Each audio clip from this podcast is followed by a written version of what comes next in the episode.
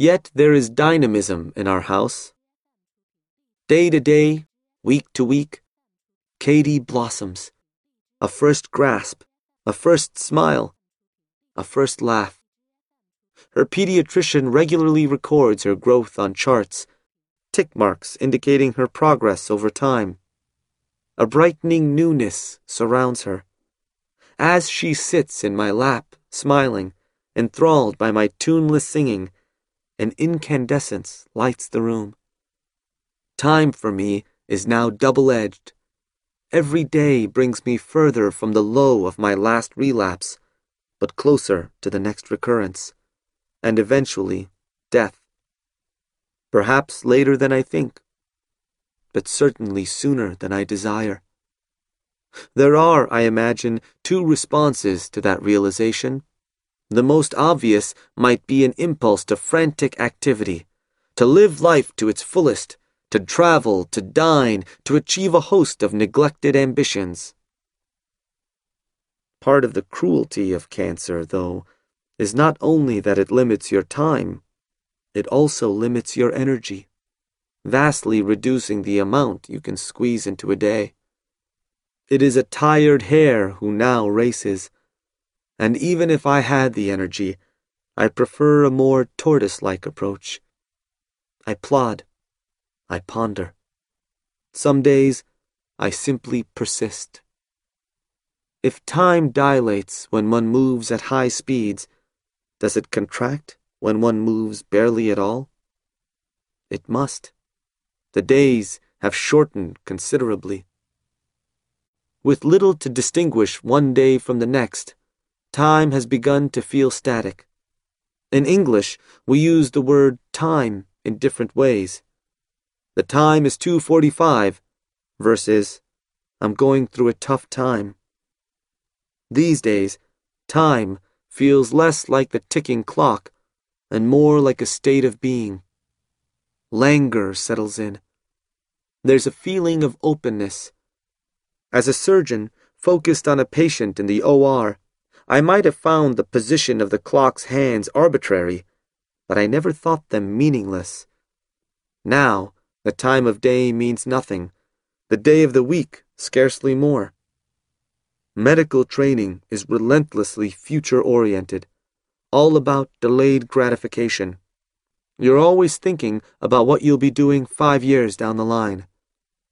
But now, I don't know what I'll be doing five years down the line.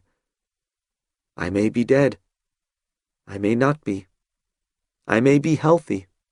I may be writing. I don't know.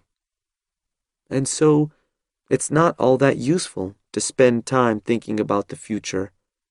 That is, beyond lunch. Verb conjugation has become muddled as well. Which is correct?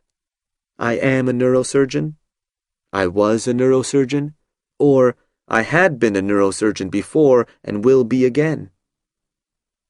Graham Greene once said that life was lived in the first twenty years, and the remainder was just reflection. So what tense am I living in now? Have I proceeded beyond the present tense and into the past perfect? The future tense seems vacant and, on others' lips, jarring. A few months ago, I celebrated my fifteenth college reunion at Stanford and stood out on the quad, drinking a whiskey as a pink sun dipped below the horizon.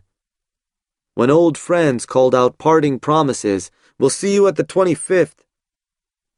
It seemed rude to respond with, "Well, probably not."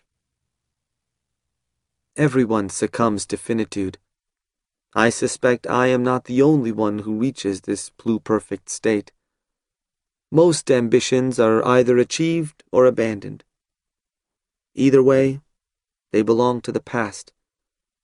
The future, instead of the ladder toward the goals of life, flattens out into a perpetual present.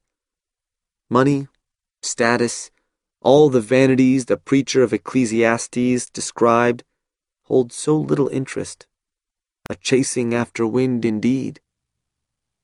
Yet one thing cannot be robbed of her futurity. Our daughter, Katie. I hope I'll live long enough that she has some memory of me.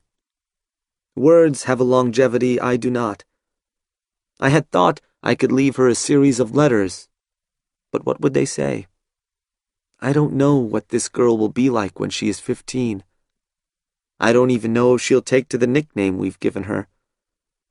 There is perhaps only one thing to say to this infant, who is all future, overlapping briefly with me, whose life, barring the improbable, is all but past. That message is simple. When you come to one of the many moments in life where you must give an account of yourself, provide a ledger of what you have been and done and meant to the world, do not, I pray, discount that you filled a dying man's days with a sated joy, a joy unknown to me in all my prior years, a joy that does not hunger for more and more, but rests satisfied.